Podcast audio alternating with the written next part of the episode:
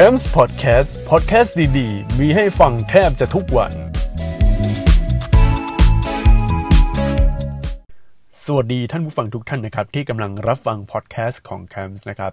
เดี๋ยวขอเล่าก่อนว่าทำไมผมหายไปประมาณ 3-4 วันนะครับ เพราะว่าผมปวดฟันปวดหนักมากครับ โดยอาการของผมนะครับ เป็นอาการแทรกซ้อนหลังจากที่ผมผ่าฟันคุดมาประมาณสัก 2-3 เดือนได้ ซึ่งอาการที่ว่าคือ dry socket นะครับ dry socket เนี่ยมันเกิดมาจากเราบ้วนปากหนัก หรือเราไปแย่ตรงแผลที่มันเป็นแผลถอนฟันนะครับ คือผมอะทั้งผ่าฟันคุดแล้วก็ถอนฟันด้วย เพราะว่าตอนนั้นฟันแตกแล้วก็พอถอนเสร็จ แล้วต้องพาอีก เพราะว่ามันมีฟันคุดด้วยไงครับ คือทำสองรอบแล้วก็ตรงแผลฟันคุดอะอันนี้หาย แต่ว่า แผลถอนฟัน รู้สึกว่าทางหมอเขาไม่ได้มาเย็บอะไรตรงนั้นนะครับทำให้มันเกิดภาวะ dry socket ตามมาถึง 2-3 เดือนด้วยกันนะครับ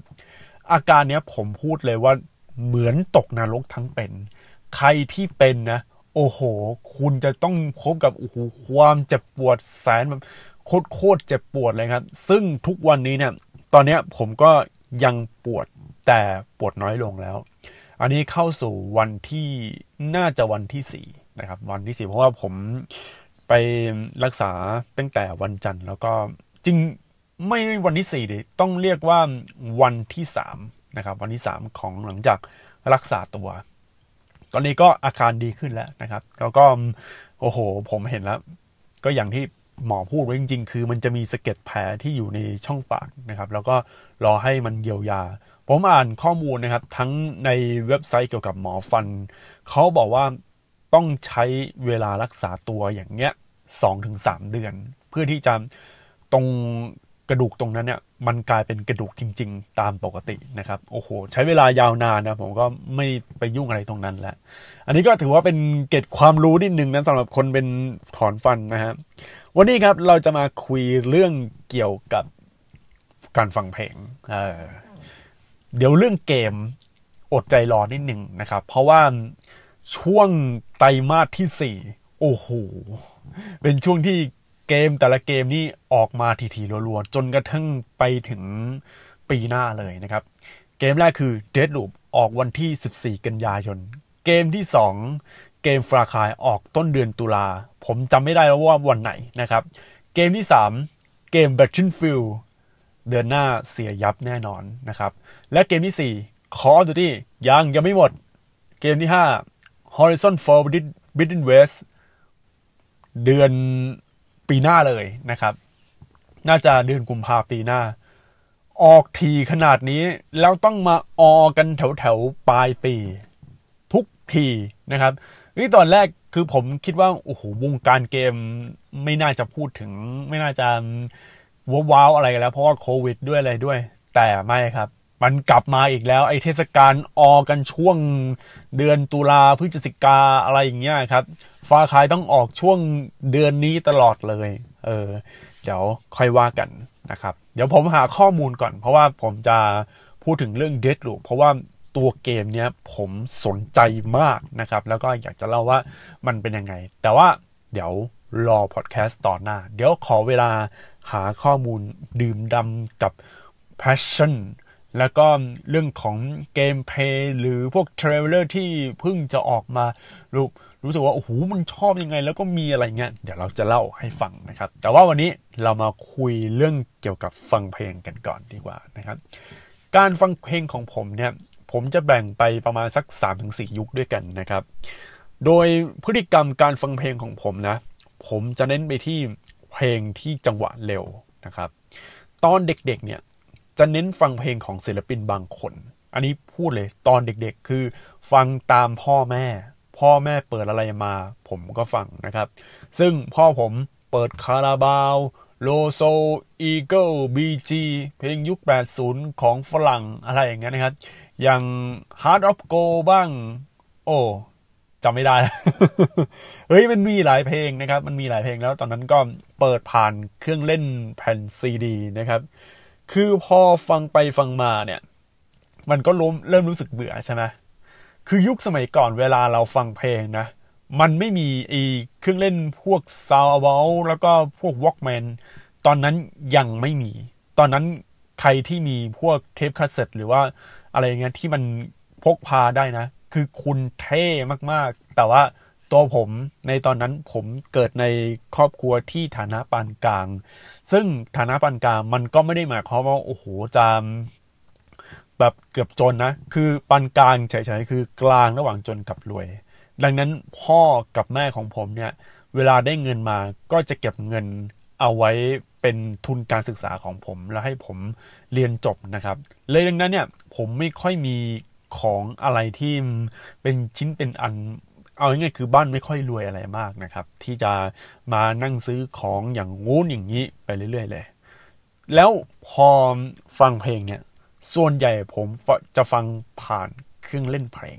เครื่องเล่นเพลงอย่างเช่น พวกเครื่องเล่นอะไรอะเครื่องเล่นซีดีเครื่องเล่นพวก VCD LD อะไรอย่างเงี้ยก่อนที่จะมี VCD มันมี LD มาก่อนนะครับ ก็มีระบบเช่าอะไรก็ว่ากันไป แต่พอหลังจาก LD ก็เป็น VCD ซึ่งคุณภาพมันจะ drop ลง drop ลงพอสมควรเลย แล้วก็มี part A part B หนังแผ่น VCD โอ้โห รุ่นรุ่นไหนนะครับ พูดดำตรงเลย แล้วในตอนนั้นเนี่ย ผมก็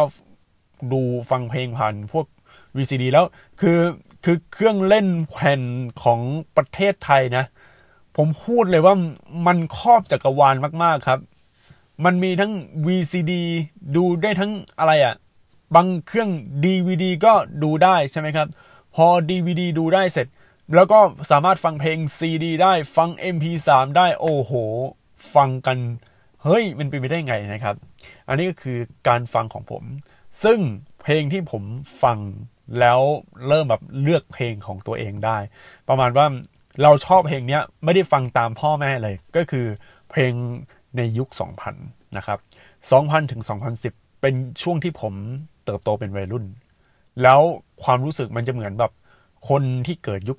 80 แล้วมาตอนเป็นวัยรุ่นเป็นยุค 90 แล้วก็ชอบความเป็นยุค 90 อะไรอย่างนั้น ของผม 00 นะครับ 90 ก็จะเป็นพวกซีดี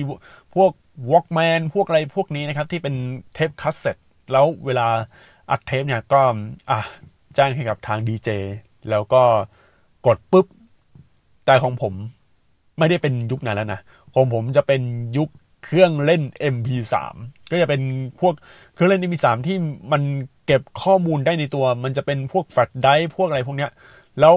เซฟไปตอนนั้น ใครมีเครื่องเล่น MP3 ความจุ 256 เมกะไบต์คือเทพเท่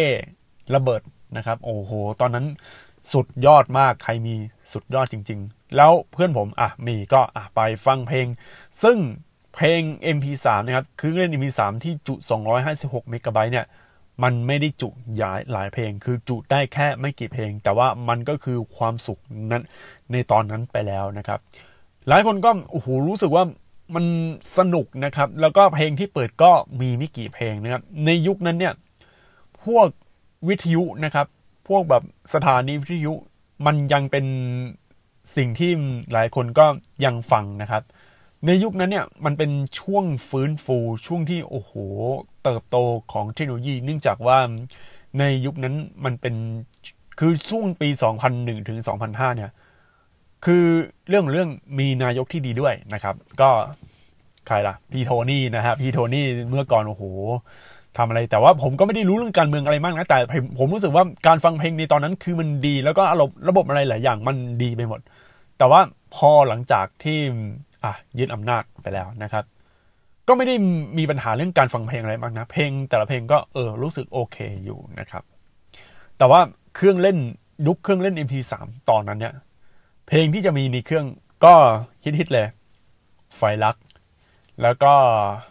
เพลงของ Clash อะเพลงเพลงแรกเลย เพลงแรก ๆที่เปิด แล้วเวลาไปเที่ยวทัศนศึกษาอะไรนะจะเพื่อนจะต้องมีแผ่น VCD คาราโอเกะของ Clash แล้วก็เปิดนะครับเออเพลงเช็ดน้ำตาเออมีพอมีเพลงเช็ดน้ำตานะครับเราจะมีเพลงเพลงที่แบบว่าอะไรวะที่นาแอดคาราบาวเขาร้องด้วยอะ่ะ เออ เพลงอะไรวะ ลืมไปแล้ว มัน ความเชื่อเออ เพลงความเชื่อนะครับ แล้วก็เพลงขอบฟ้าโอ้โหแต่ละเพลงโอ้โหนึกถึงช่วงวัยรุ่นแล้วมีเพื่อนๆเนี่ยมาคือเพื่อนผมอะเขาเป็นวงดนตรีนะครับ ใครที่ร้องเพลงใครที่อยู่ในวงดนตรีสาวๆกรีดมาก ๆเลยครับ มันเป็นความรู้สึกที่โหย้อนยุคเลยนะ มันเป็นยุคที่มันไม่ได้บุกเบิกเรื่องของไอทีเรื่องเทคโนโลยีนะ มันเป็น ยุคไอทีที่มันเริ่ม 2G อะ มันเป็น second generation มันไม่ได้บุกเบิกแล้วนะครับ ตอนนั้นเนี่ยก็มีโซเชียลมีเดียก็อย่างอะไรอะ Hi5 แต่ Hi5 เนี่ย มันเป็นโซเชียลมีเดียที่เออ มันยังโต้ตอบได้ แต่ว่าคนส่วนใหญ่ที่โต้ตอบจะโต้ตอบผ่านพวกเว็บบอร์ดนะครับ ตอนนั้นมีเว็บบอร์ดของเด็กดี หรืออะไรอย่างเงี้ย แล้วก็เปิดไป ใช้อินเทอร์เน็ตความเร็วสูง นะครับ ในยุคนั้น เออ แต่ทีนี้พอหลังจากที่ผมฟังเพลงแนวร็อก แล้วก็เริ่มต้นฟังแนวร็อกเรื่อยๆ เนี่ย มีวันหนึ่ง เพื่อนผมเขาเปิดเพลงแนวเมทัลนะครับ ซึ่งเป็นเพลงที่โอ้โหแรงเฮ้ยทำไมมันจังหวะมันเร็วขนาดนี้นะครับ แล้วเพลงนั้นผมก็ไม่รู้ว่ามันเป็นเพลงอะไร แต่ผมรู้สึกชอบ ผมเลยไปถามเพื่อน เฮ้ย เพลงนี้เพลงอะไรวะ อะไรเงี้ย เพื่อนก็ตอบว่า เคยฟังหรือเปล่า Dragon Force โอ้โห Dragon Force นะครับ Dragon Force ถือว่าเป็นวงที่อยู่มานานนะครับ มันจะมียุคที่นักร้องเก่าแล้วก็นักร้องใหม่ ตอนนั้น Dragon Force เนี่ย ผมฟัง โอ้โห โคตรเร็วเลยนะครับ แล้วบังเอิญตอนนั้นไปตู้เกมแถวแถวตอนนั้นคือผมไปไป ติวเตอร์นะครับ ไปติวติวพวกแบบสอบจะมหกแล้วก็เรียนต่อมหาลัยอย่างเงี้ยคือสอบเพื่อสอบ entrance สอบ ตอนนั้นมี o n e t กับ a n e t นะครับ ผมไปที่ซีคอนนะครับ แล้วก็คนก็อะสอบ คนก็มาเรียนรู้วิธีอะไรอย่างนี้นะครับ แล้วเชื่อไหมครับว่ามันมีเพลงใน Guitar Hero คือมันจะมีเครื่องเล่น เครื่องเล่นเกมปลอมเข้าใจไหมมันจะมีเครื่องเล่น เขาเรียกว่าเกม arcade เลยเกม arcade จริงกับเกม arcade ปลอม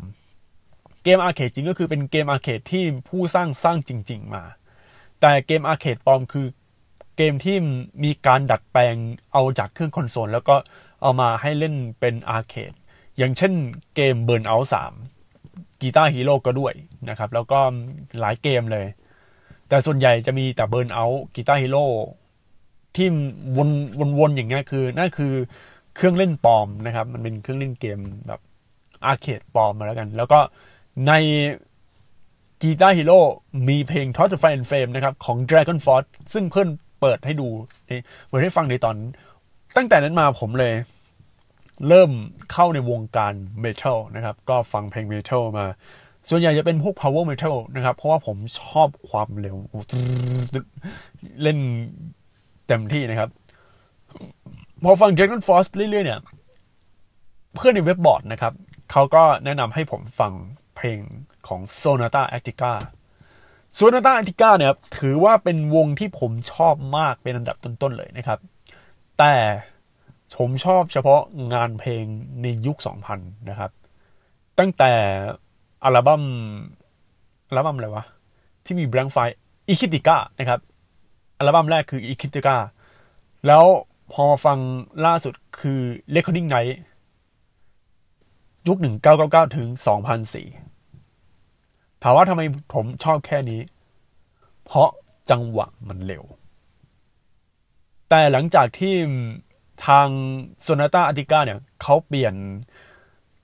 เปลี่ยนมือกีตาร์เนื่องจากว่ามือกีตาร์เก่าอะชื่อว่าเจนี่เนี่ยเจนี่เขาไปไปเกณฑ์ทหารนะครับ เจนี่พอไปเกณฑ์ทหารเสร็จ ถ้าจะกลับมาโซนาต้าอาติก้าก็คงไม่ได้นะครับ คือเจนี่เนี่ยถือว่าเป็นมือกีตาร์วงโซนาต้าอาติก้าระดับตำนานเลย ไม่รู้ตอนนี้เขาไปทำอะไรแล้วนะครับ แต่ที่รู้คือในยุคโซนาตาอาติก้าเนี่ย เจนี่เขาสร้างผลงานของเพลงของ Sonata Arctica แบบสุดยอดมากนะครับพอหลังจากที่ Jani ออกไปนะครับ อัลบั้มชุด Unia คือ ความ soft มันลดลงมากเลย ไม่ใช่ดิความความโหดความ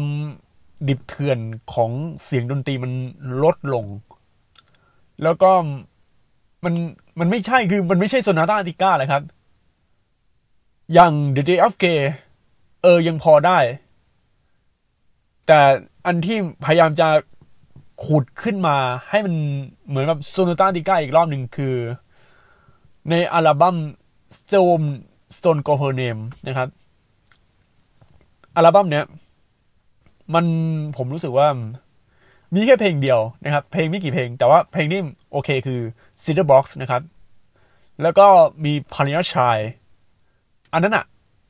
มีเพลงเร็วคือ Speed Speed อะไรจะไม่รู้จำไม่ได้แล้ว แต่ว่าพอเวลาผ่านไปมากขึ้น ผมรู้สึกว่า Sonata Arctica เขาทำเพลงออกมาได้ไพเราะ เน้นความไพเราะ เน้นความเมโลดี้เน้น melodic เน้นเน้นแบบ อือหือคือคือ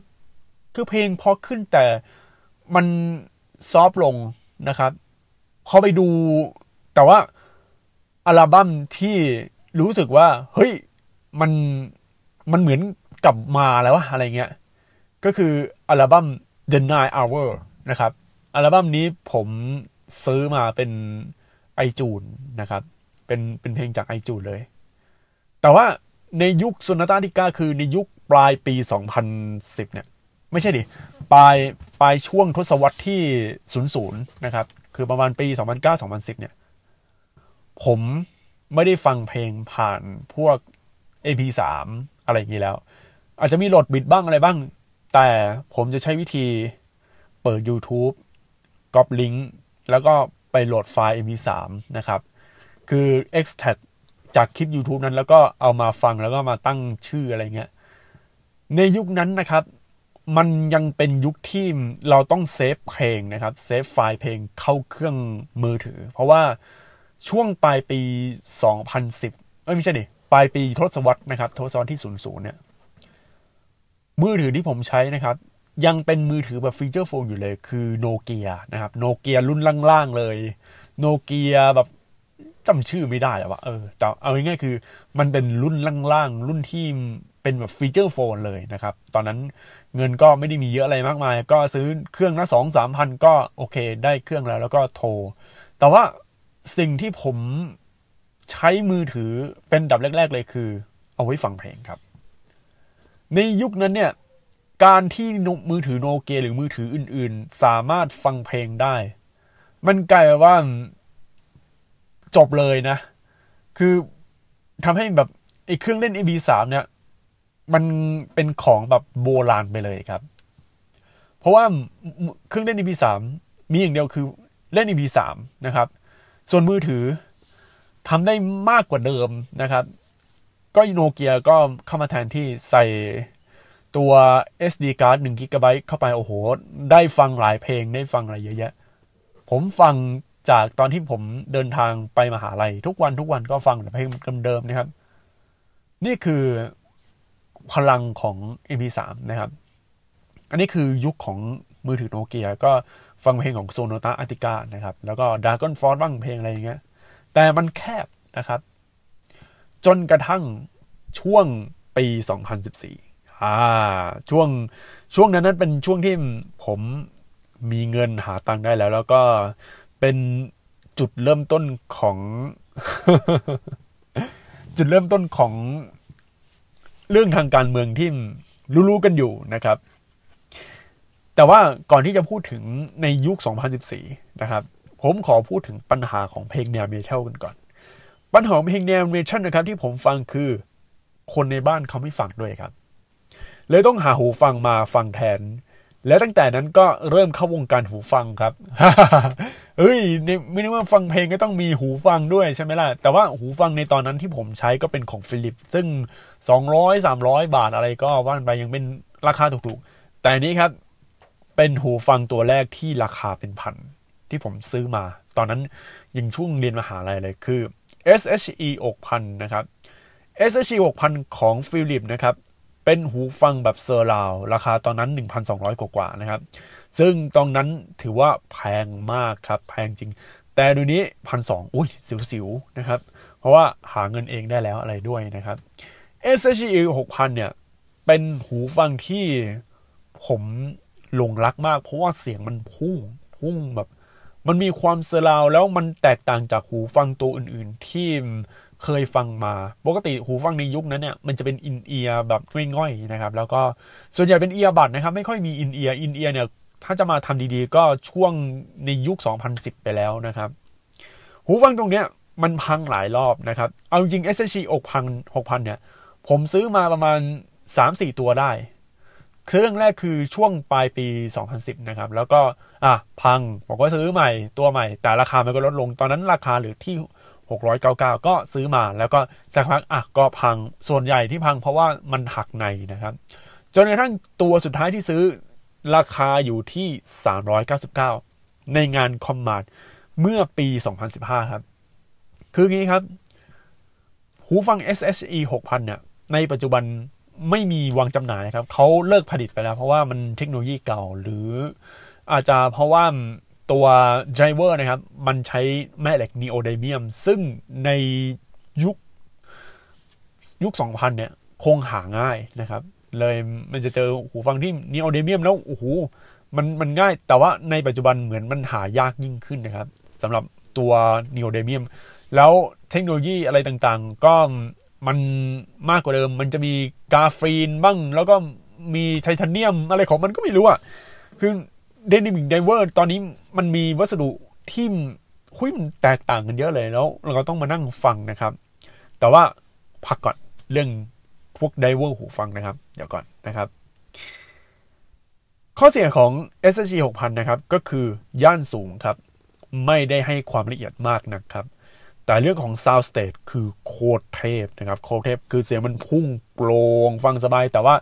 เรื่องความละเอียดเรื่องปลายแหลมคือมันมันทู่ครับมันทู่เลยอะทุกวันนี้ SHE 6000 ยังใช้งานได้อยู่ แต่ผมไม่ใช้นะครับ แต่ว่าเก็บเอาไว้คือมันเป็นหูฟังระดับตำนานเลยนะครับ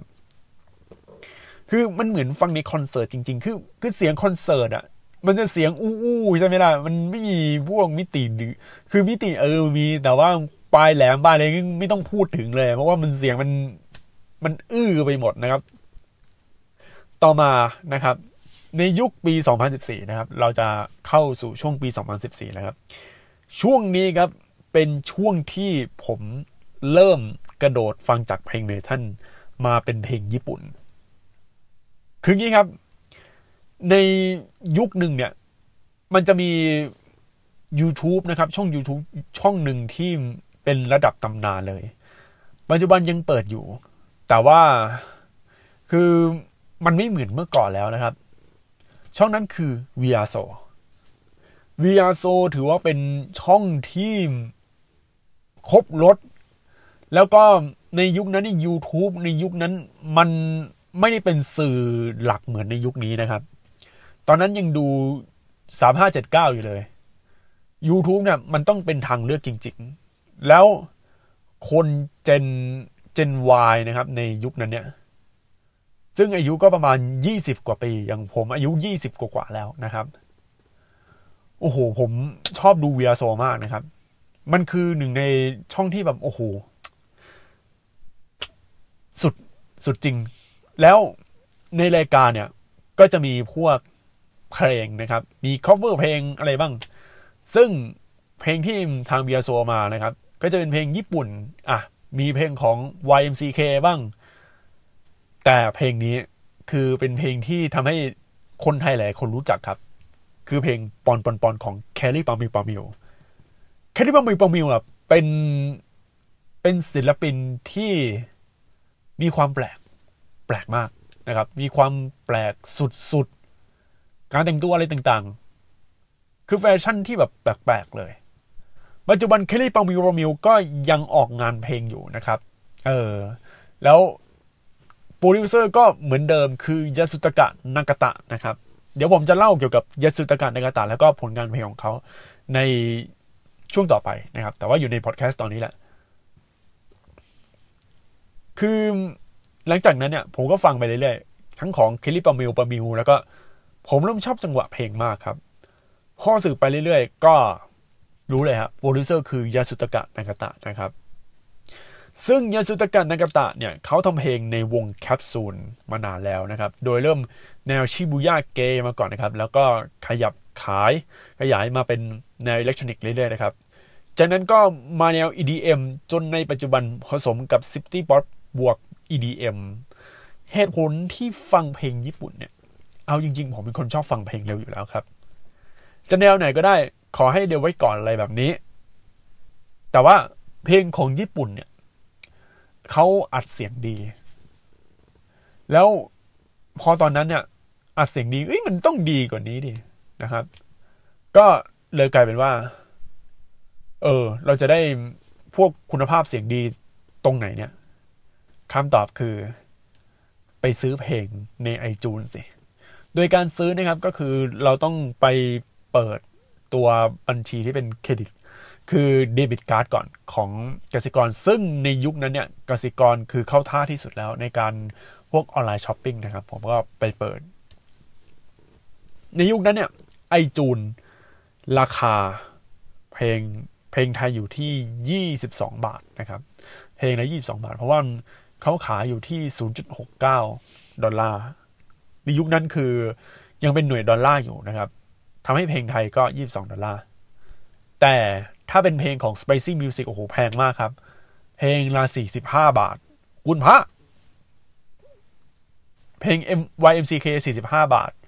และเพลงอื่นๆ พวกเพลงที่มันไม่ได้ USD 0.99อะ อันนี้เป็น USD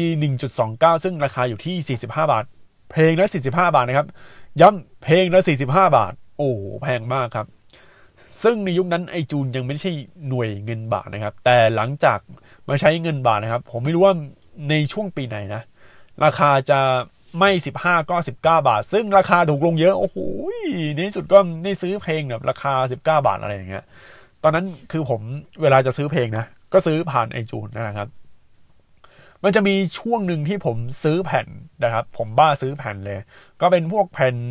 ใน B2S นะครับ มีรวมเพลงฮอร์โมนบ้างอะไรบ้าง แล้วก็พวกเพลงแต่ละคนอะ เคยมีเพลง Dragon Force มีเพลงกล้วยไทย มีพวกแผ่นเพลงอะไรพวกนี้ผมก็ซื้อมานะครับ ซึ่งซื้อมาเพื่อที่จะ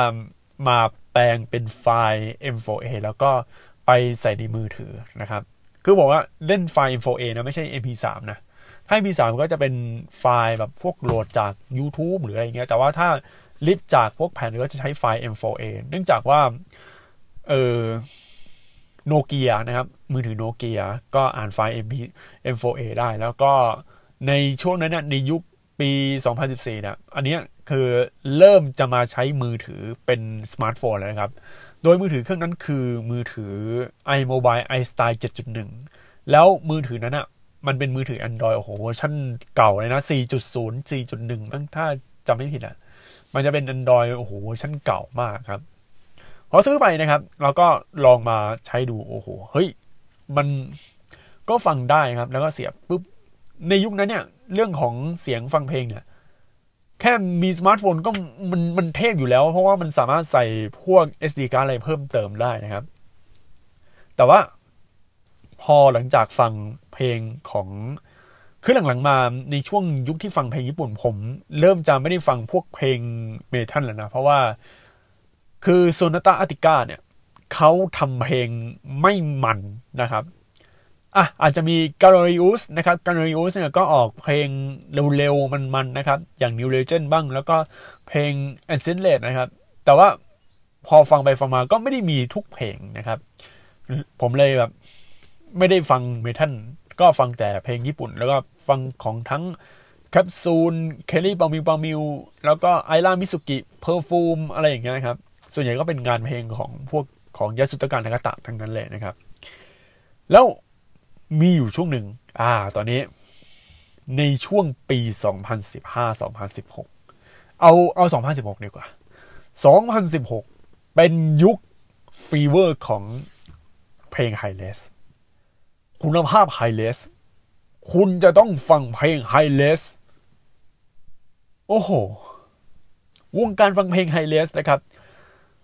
คนที่โฆษณาในตอนนั้นเลยคือโซนี่มันจะมีโลโก้ Hi-Res Audioนะครับของเขานะครับ มันจะมีเครื่องเสียงไฮเลสหูฟังไฮเลสของเขา ส่วนตัวถามว่าเคยเข้าแบบจริงจังไหมคำตอบคือไม่ครับ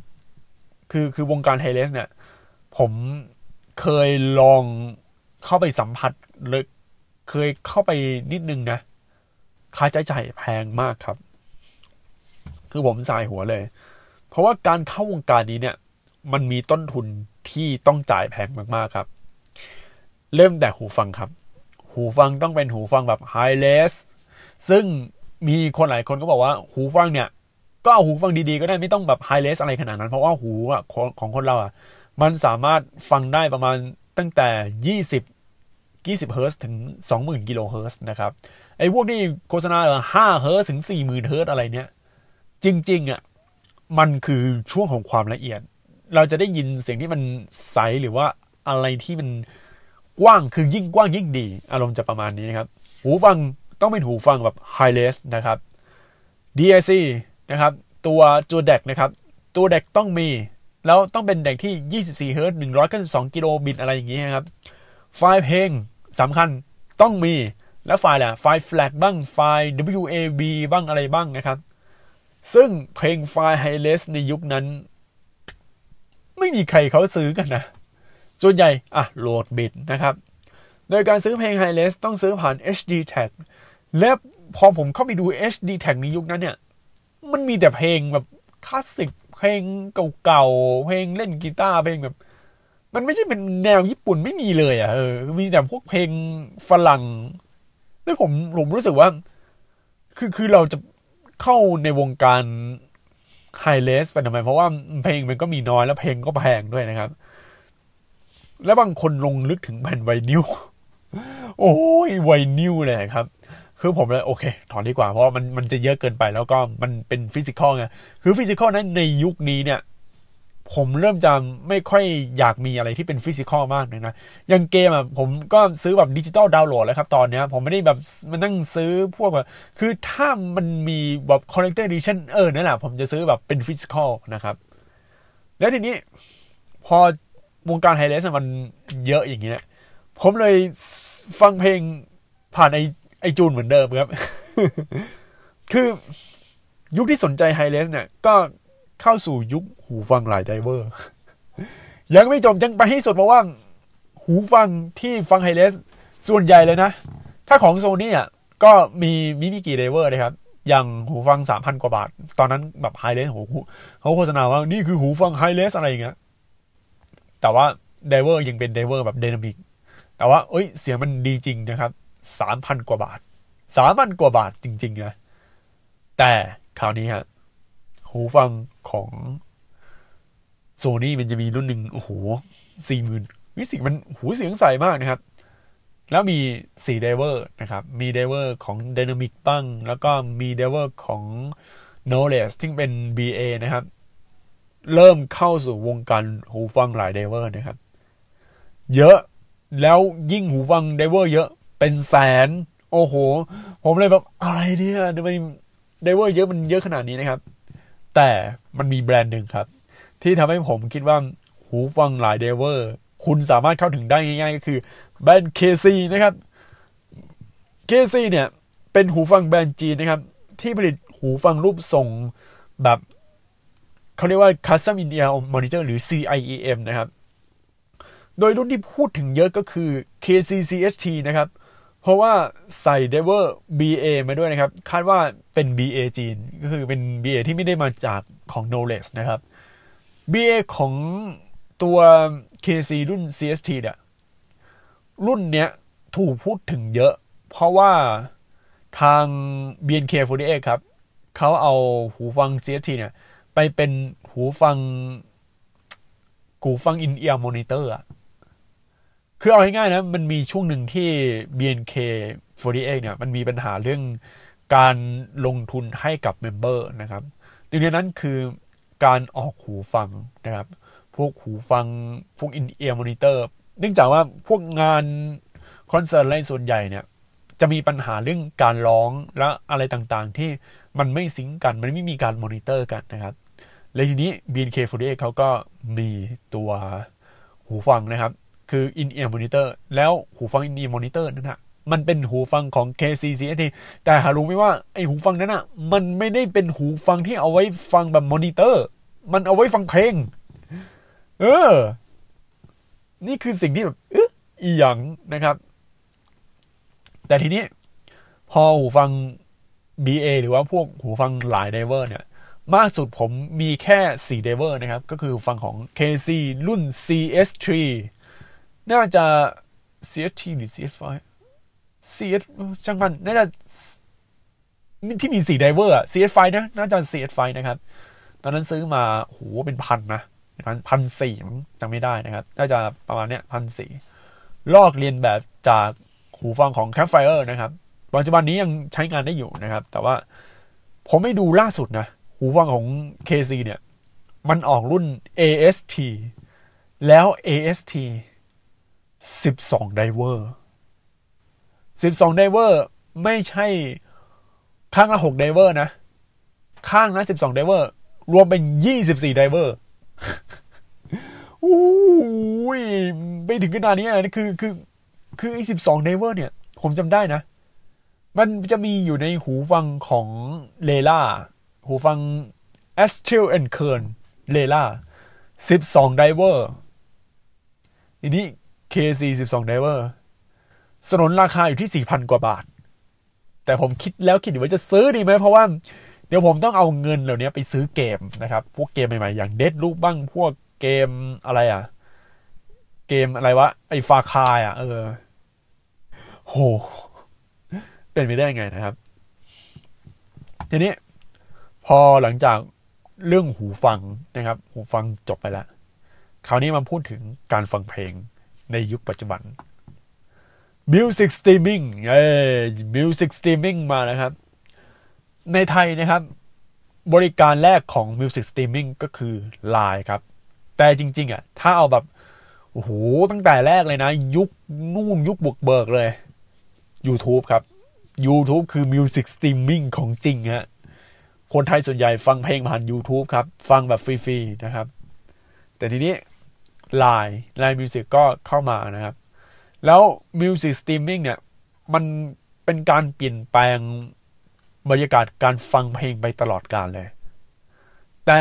Line Music เนี่ย มาแล้วไม่ประสบความสำเร็จ เหตุผลเลยคือบริการของ Line Music เนี่ย มาไวเกินไปครับ Line Music มาช่วงปี 2014 ถึง 2016 ซึ่ง Line Music ตอนนั้นเนี่ย ยุคนั้นเนี่ย มันอยู่ในยุคที่มือถือยัง 3G อยู่ ปี 2015 ประมูล 4G แต่ยังไม่ได้ใช้อย่างเป็นทางการเยอะแยะ ปี 2016 4G เริ่มมาแล้วนะครับ แต่ว่าอินเทอร์เน็ตค่าอินเทอร์เน็ตยังแพงอยู่ เน็ต5กิกะไบต์ยังต้องเสียหูเยอะอยู่นะ 400 กว่าบาทนะครับ ตอนนั้น5กิกะไบต์นะ 400 กว่าบาท แล้ว 4G ด้วย คือมันมันแพงนะครับ แล้วก็อีกอย่างหนึ่งคือ ในยุคนั้นเนี่ยมันต้อง save พวกเพลงผ่านในมือถือ เพราะว่าอินเทอร์เน็ตก็แพง แล้วก็อินเทอร์เน็ตก็ไม่ได้เร็วอะไรขนาดนั้นนะครับ LINE MUSIC ก็เจ๊งบ๊งนะครับ ไม่ได้คือมาแล้วก็หายไป ต่อไปจุกส์จุกส์เนี่ย ที่ผมรู้จัก JOOX เลย เพราะว่าโฆษณาผ่าน BTS ครับ ตอนนั้นผมไปทำงานอยู่ประมาณปี 2016 ขึ้น BTS ทีไรจะต้องมีเพลงฮิตติดชาร์ตแนะนำนั่นแหละคือพื้นที่โฆษณาของจูสเจอทุกที่จูสเนี่ย BTS ก็เจอ แล้วก็พอไปแถวแถวท้องรอ หรือว่าไปพวก Pop Up Market ยุค 2016 เป็นยุคเฟื่องฟูของ Pop Up Market ก็ตก็จะเจอตรงแผงดีเจแล้วตรงตรงโพเดียมของดีเจเนี่ยเขาเขียนว่าจู๊กครับทำให้ผมเห็นว่าเฮ้ยจู๊กก็อันนี้ก็จู๊กอันนี้ก็จู๊กมันคือการโปรโมทที่หนักมาก แล้วแผนการโปรโมทที่หนักมากเนี่ย ก็รู้อยู่ว่าจู๊กของใครครับจู๊กนี่ของ Tencent ของจีน ก็จะสไตล์พี่จีนแหละฮะ ทุ่มเงินเต็มที่โฆษณาเต็มที่ให้ให้คนรู้ให้ได้ จูสเคยฟังอยู่ แต่มีแต่เพลงไทย ผมก็เลยไม่ฟังนะครับ พอมาฟังอีกทีหนึ่ง Spotify Spotify เนี่ย เป็นยุคที่ผมเข้าเลยนะครับ เข้าแล้วก็ใช้ยาวนานเลยจนทั้งในปัจจุบันผมฟังสองอันนะ คู่กัน คือ Spotify และ Apple Music เดี๋ยวผมจะพูดถึงความดีงาม แล้วก็ทำไมผมถึงมาใช้ Spotify ปี 2018 ไม่เดีปลายปี 2017 Spotify เข้าไทย แล้วโฆษณาผ่านรถแห่นะครับ มันมันเรียกว่ารถแห่หรือเปล่า คือมันจะเป็นรถแล้วก็ไอตรงขบวนมันอะ มันจะเป็นโฆษณานะครับตอนนั้นรู้จักคำว่า Spotify ผ่านทางตรงจุดนี้ครับ ผมก็ เฮ้ย Spotify มาไทยแล้วเหรออะไรอย่างเงี้ย แล้วช่วงที่สองช่วงนี้อะทำให้ผมเข้า Spotify คือ ให้จ่าย 9 บาทเพื่อฟังเพลงตลอด 3 เดือน ถ้า Apple Music ถูกนะครับ ฟังฟรี 3 เดือน แต่ Spotify จ่าย 9 บาทฟัง 3 เดือน ผมก็ฟัง Spotify เปิดไปปุ๊บ โอ้โห Spotify ครับ เพลง เฮ้ยเพลงที่ต้องการมีเยอะ Perfume แคลรี่ปามิปามิวโซนาตาอันติกาแต่แต่ขอขอหมดหน่อยโซนาตาอันติกาเนี่ย มีตั้งแต่อิคิติกาจนถึงอัลบั้ม The Day of Gay แต่พวก Stone Go Her Name เนี่ยไม่มีนะครับ แล้วก็ p a l i a s h i แล้วก็เพลง The Night Hour ไม่มี คือคือยุคยุค 2012 เป็นต้นไปเนี่ยโซนาต้าติก้าไม่มีใน Spotify มันมีตั้งแต่ อีคิฟดาจนถึง Day of Gay นะครับ อันนี้คือสิ่งที่เสียดายเลยของ Spotify นะครับ แล้วก็ Spotify เนี่ยมัน ส่วนใหญ่อะคือตอนนั้นก็ฟังเพลงของเพลงญี่ปุ่นไปแล้วก็เลย โอเค ญี่ปุ่นกับญี่ปุ่นไป มี Perfume แล้วก็ตอนนั้นฟังเพลงไอดอลนะครับ BNK48 เพลงมันก็สนุกดีนะครับ แต่ว่ามันมีช่วงหนึ่งที่ AKB48 lock spec เอาไว้นะครับ ช่วงแรกที่ผมฟังอะ ได้ฟังเพลง Bokutachi wa เอ่อ Bokutachi wa เนี่ย ผมได้ฟังนะครับ แล้วก็ช่วงปี 2019 ถึง 2020 เพลง AKB หายนะครับ มีแต่เพลงใหม่ๆ แต่ว่าพวกอัลบั้มยุค 2010 อะไรอย่างเงี้ย ที่มีเพลงยูมิเนโอรุอะไรอย่างเงี้ย แล้วก็เพลงบุกุตาชิวะสุกินันดะหาย มียุคหนึ่งหายนะครับ จนทั้งตอนนี้ฟังได้ทุกเพลงแล้ว แต่ว่า Spotify ข้อเสียอะไรคือ ในยุคนั้นนะครับ Spotify ยุค 2018-2019 ไม่มีเพลงของแคปซูลแคปซูลจะมีคือมีเพลงเพลงเดียวของแคปซูลคืออัลบั้มของล่าสุดเวฟลันเนอร์นะครับ ที่เป็น C แล้วก็เป็นแนวแนว EDM อะแต่ว่าพวกเพลงพวกอย่าง Prayer แล้วก็ Foot Keeper ไม่มีนะครับ แย่มากเลย แคลรี่ปามีมีมีหมด แล้วก็ Perform มีเอาง่ายคือเพลงที่เคยฟังมีหมด แล้วเพลงเกมก็มีโอ้ไฟดอลแฟนตาซีมี มีดีนี้ด้วย โอ้โห ผมก็เลยแบบโห Spotify นี่มันครบรถจริง ๆ นะครับ การค้นหาก็ โอ้โห ได้อยู่แป๊บนึงคือตอนนี้แบบ เสียงอาจจะบี้ๆนิดหนึ่งเพราะว่า โอ้โห ผมอัดนานไงนะครับใกล้จะจบแล้วอย่าเพิ่งนะครับใกล้จะจบแล้วโอเค มาคุยกันต่อนะครับ เรื่องของ Spotify นะในปี 2019 นะครับ ผมพูดถึงเรื่องพวกเพลงพวกสตรีมมิ่งไปแล้วใช่ไหมทีนี้มาพูดถึงหูฟังบ้าง หูฟังในยุค 2019 นะครับ ในยุคนั้นหูฟังแนว True Wireless เริ่มมีบทบาทมากขึ้นแล้ว แล้วก็เทคโนโลยีมันเริ่มเติบโต จนกระทั่งมันออกมาในราคาที่ถูกลงได้ อย่างหูฟัง Redmi AirDot ราคา 650 ในตอนนั้นนะครับ โห เสียงนี้แบบก็ยังดีใช้ได้ แต่ปัจจุบันไม่ได้ใช้แล้วเพราะพังครับ คือหูฟังของพวกเสี่ยวมี่เนี่ย ผมซื้อมาสองตัว Redmi AirDot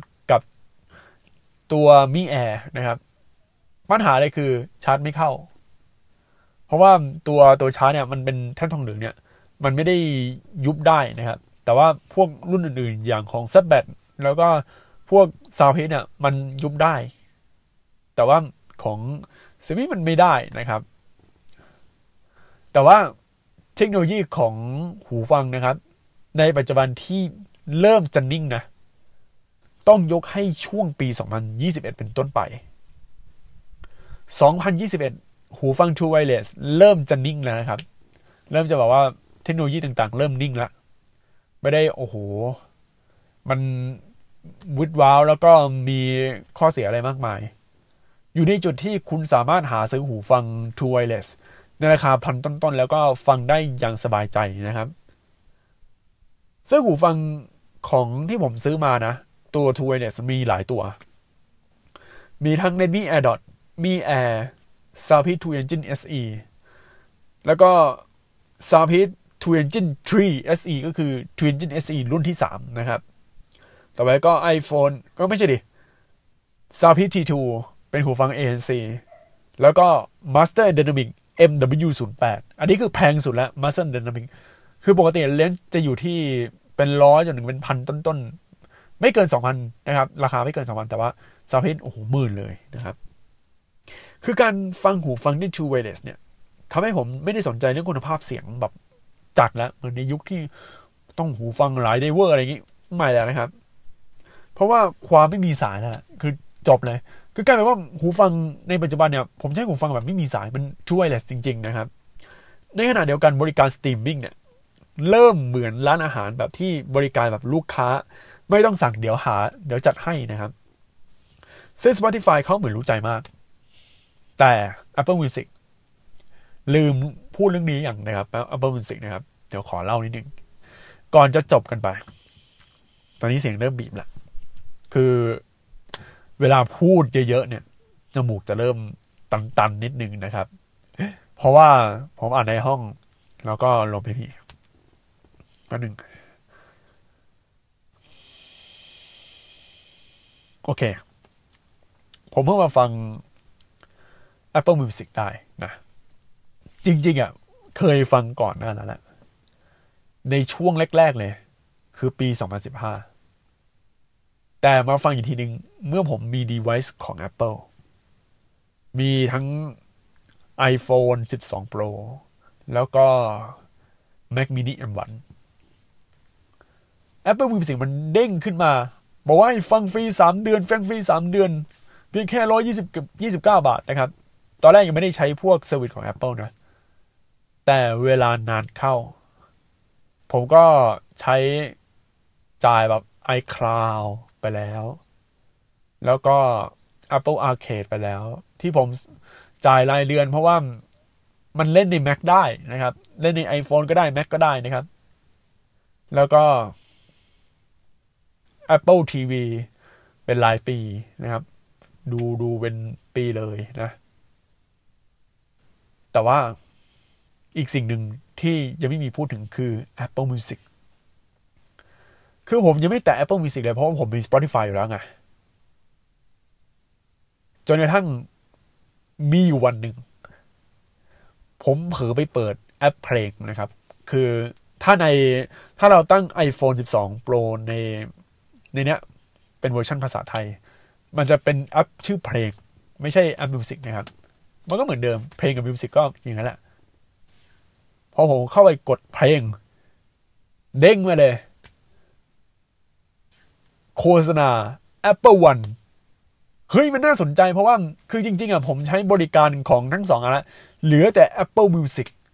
แล้วเพิ่มอีก 99 บาท กลายเป็นว่าจ่าย 289 บาท 285 หรือ 289 บาทต่อเดือนนี้ผมจะไม่ได้แล้ว เฮ้ยมันน่าสนใจดี แล้วก็มันเป็น Family Share ด้วย น้องผมมี iPad กับ MacBook แล้วน้องก็ฟังเพลงเฉพาะตอนออกกำลังกาย ก็ตอนแรกจะใช้ Spotify แบบ Family Plan แล้วไง แต่ว่าผมให้พ่อกับแม่ฟัง พ่อแม่ไม่ฟัง ไปฟังผ่าน YouTube เหมือนเดิม ก็เลยเอา Spotify เหลือแค่ Personal นะครับ แล้วก็ Apple เป็น Apple One ไป พอไปฟังไป Apple Music สิ่งที่ Apple Music ทำดีมากคือ คุณภาพเพลงเสียง แล้วหลังๆมาจุดเด่นของ Apple Music ตอนนี้ที่ตอนนี้ต้องสู้กับ Tidal แล้วนะคือ Apple Music มีเรื่องของ high res ไฟล์ high res เลย แต่ไม่ใช่ทุกเพลงที่จะมีไฟล์ high res คือคือ ส่วนใหญ่เนี่ย มันจะเป็นเพลงไฟล์แบบ lossless มากกว่าพวกคือพวกแบบคุณภาพระดับแผ่นซีดี แต่ถ้าเป็น high res เนี่ย โอ้โห หายากมาก พูดตามตรงนี้หายาก แล้วมี special audio มี Dolby Atmos อะไรของเขาเยอะแยะเต็มไปหมดเลยนะครับ แล้วหูฟังที่รองรับ Dolby Atmos ก็เริ่มมีมากขึ้นแล้วครับออกอัปเดตเยอะ แต่ว่าถ้าคุณอยากจะได้สัมผัสประสบการณ์ special audio จริง ๆ คุณจะต้องใช้หูฟังของ Apple คือหูฟัง AirPods Pro เนี่ย คิดแล้วคิดอยู่จะซื้อหรือเปล่า เพราะว่า ราคาแพง มันมันจะ top tier แต่ดูจากสเปค ฟังไม่ได้ ฟังไม่กี่ชมก็หมด สีขาวอะไรอีก ก็เลยแบบ เราเราเอาแบบ